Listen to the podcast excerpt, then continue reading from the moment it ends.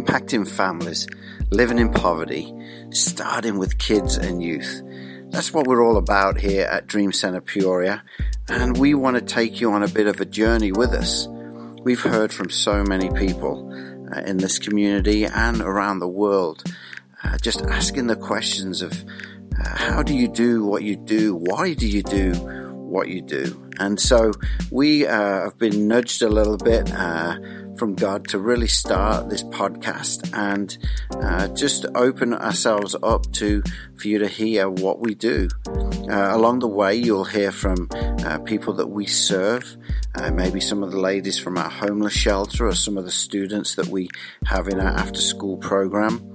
And maybe uh, some of our volunteers that you'll hear from, or, or some of our donors. It may be city leaders, it may be the mayor, uh, it may be a variety of people uh, that we will be interviewing along the way.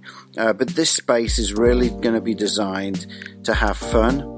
To hear our story, to sit, hear other people's story, and to see how your story could become a part of our story. So sit back and relax.